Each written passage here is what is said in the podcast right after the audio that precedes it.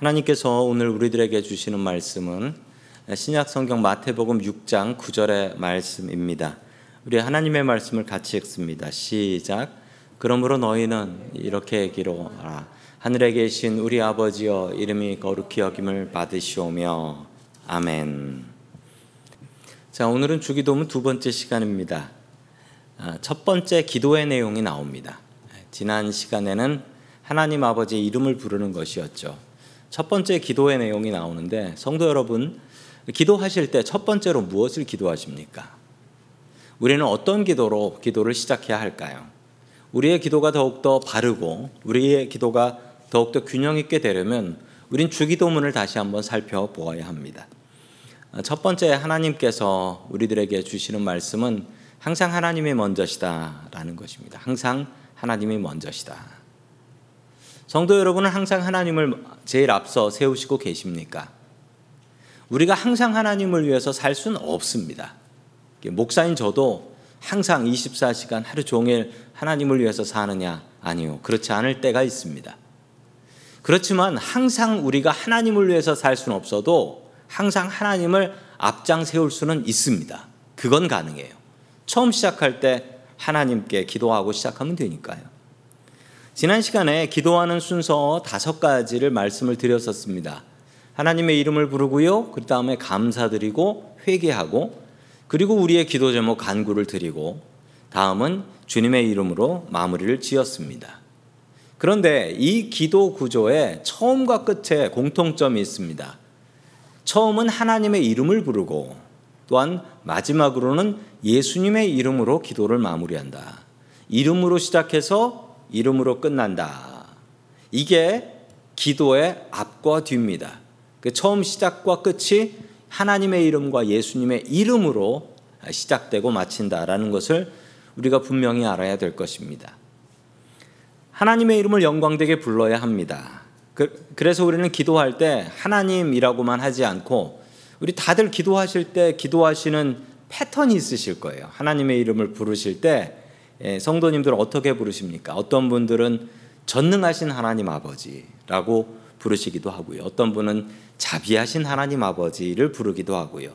또 어떤 분은 우리를 보살펴 주시는 고마우신 하나님 아버지 이런 식으로 조금 더 길게 하나님의 이름을 높여 부르기도 합니다.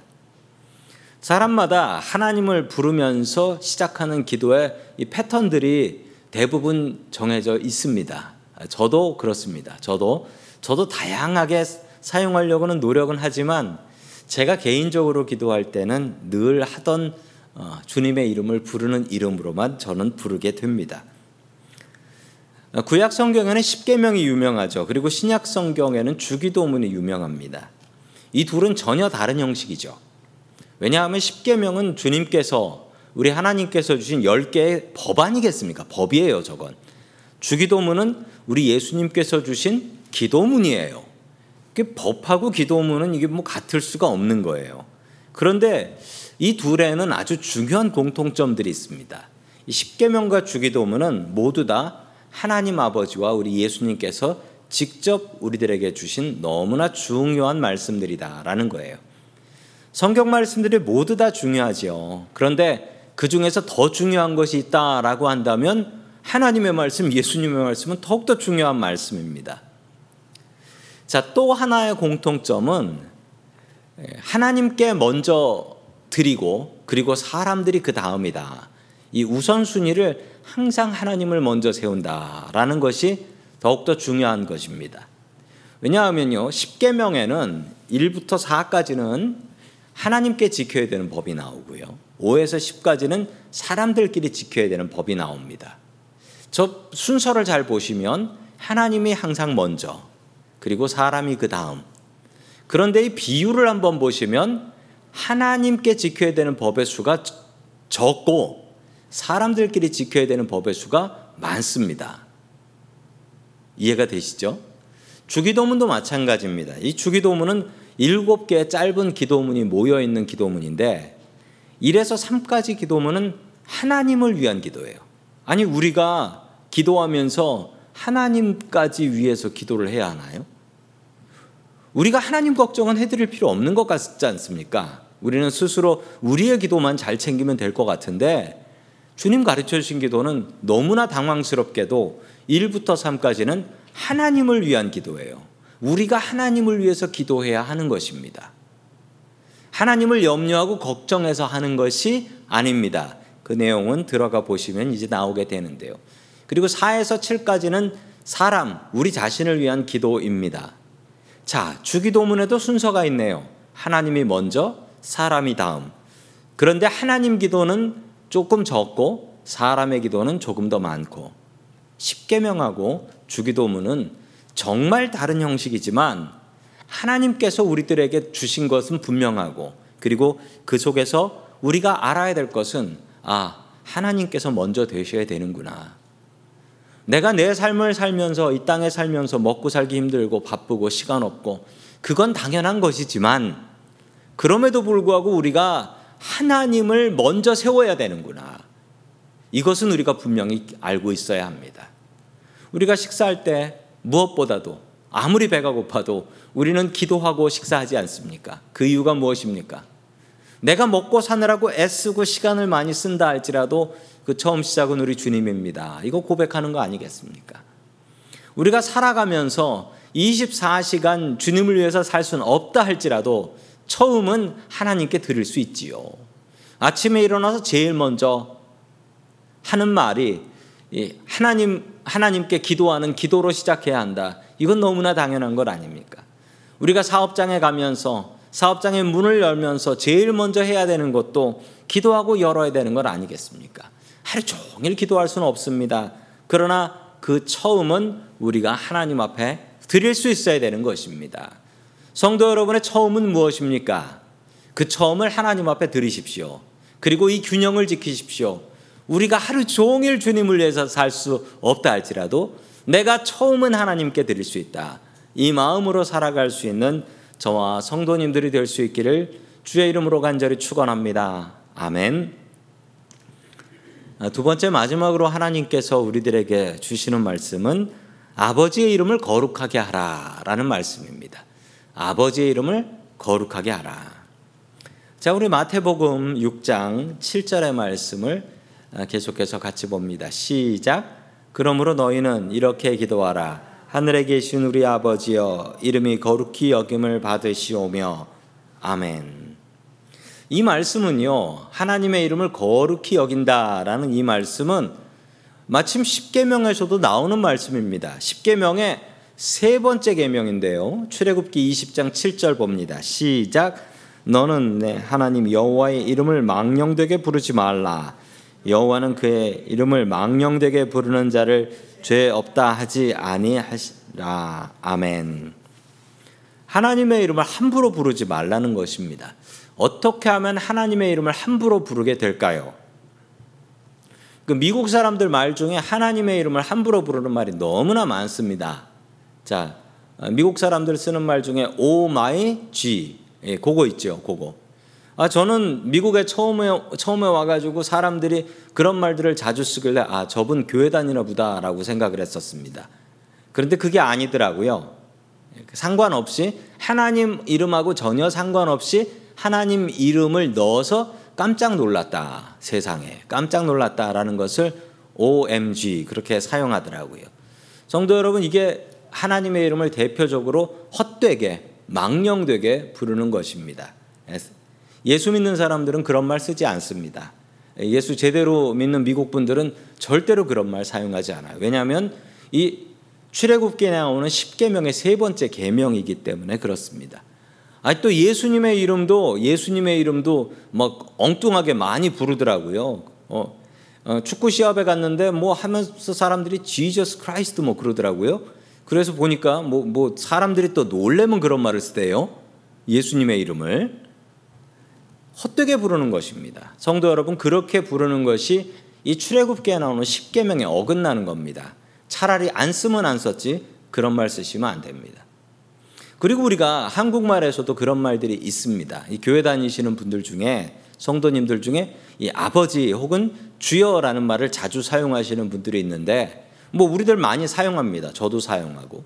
그런데 중요한 사실은 정말 아버지를 부르고 아버지를 의지하고 아버지를 생각하는 마음으로 이 말씀을 쓰셔야지 습관처럼 사용하시면 그것 역시 하나님의 이름을 망령되게 부르시는 게 됩니다.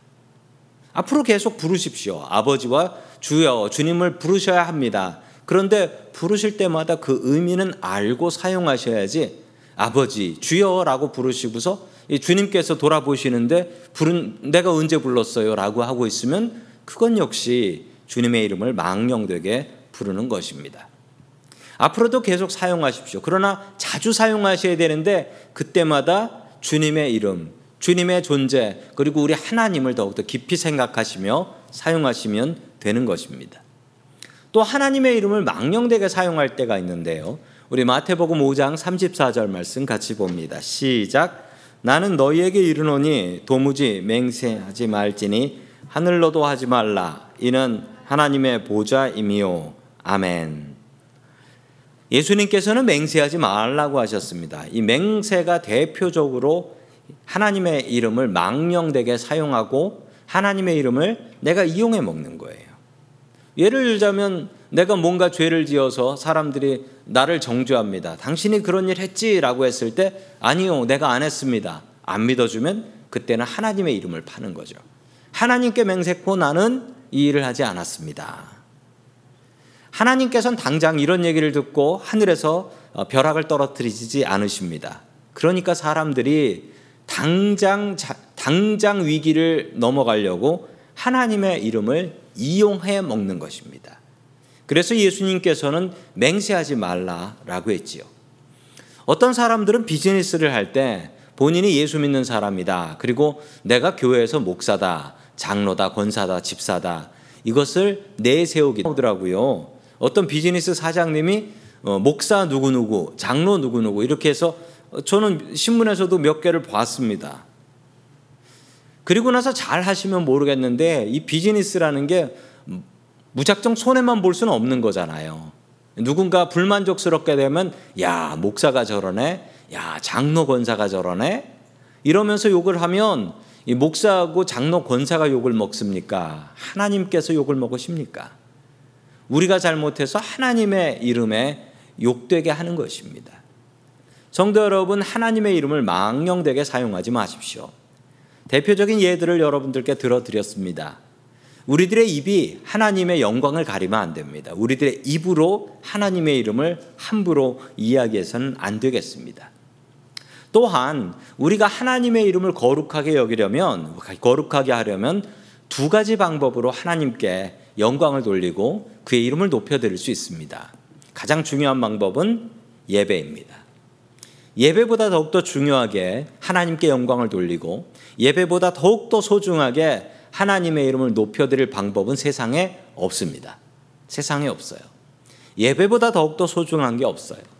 우리 일주일 시간 중에 무엇이 제일 소중했냐? 성도 여러분, 우리에게 제일 소중한 시간은 이 예배 시간입니다. 예배 시간. 우리가 다른 어떤 것으로도 이 예배 시간보다 하나님께 영광 돌릴 수 있는 방법은 없습니다.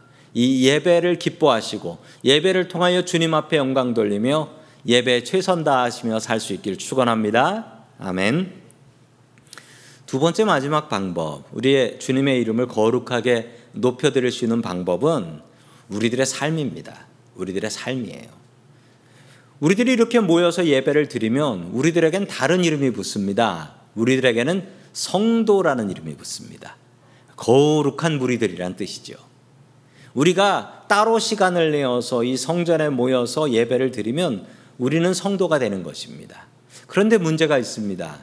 이렇게 예배 드리러 오는 사람은 예배를 통해서 하나님께 영광 돌리고 하나님의 이름을 거룩하게 하지만 예배 안 오는 믿지 않는 사람들에게는 어떻게 하나님의 이름을 높여 드릴까요? 그 방법은 우리가 세상 속에서 빛으로 소금으로 사는 것입니다. 그들은 예배드리러 오지 않습니다. 그러면 어떻게 그들에게 하나님 믿는 것이 예수 그리스도를 믿고 크리스천으로 사는 것이 복된 길이다 알려줄 수 있겠습니까? 그 방법은 세상에서 살아가는 우리들의 삶이어야 합니다. 우리들의 삶이 빛과 소금의 삶이어야 한다라는 것입니다. 그러므로 우리는 거룩한 부담감을 갖고 사셔야 합니다.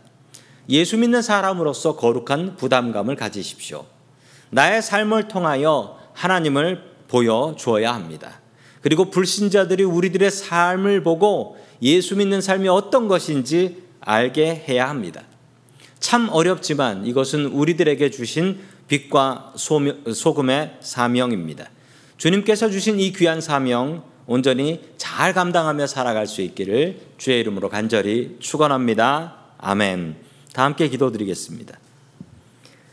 하늘에 계신 우리 아버지여 이름이 거룩히 여김을 받으시옵소서. 늘 나 자신의 기도에만 집중하던 우리들의 삶을 회개합니다. 먼저 주님의 나라와 그의 의를 구하며 살 수 있게 도와주시옵소서. 하나님의 이름을 거룩하게 하는 예배에 충실하게 하시고 또한 우리가 세상 속에서 빛과 소금으로 살아가게 하시어 주님의 이름을 세상 속에 높여 드릴 수 있게 도와주시옵소서.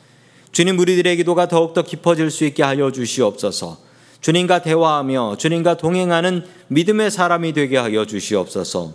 주님, 우리는 세상의 근심과 걱정을 가지고 이 자리에 나와왔습니다. 주님, 우리들의 기도를 들어주시고 한없는 하늘의 은혜로 가득히 채워 주시옵소서. 우리의 기도를 들으시는 예수 그리스도의 이름으로 기도드립니다. 아멘.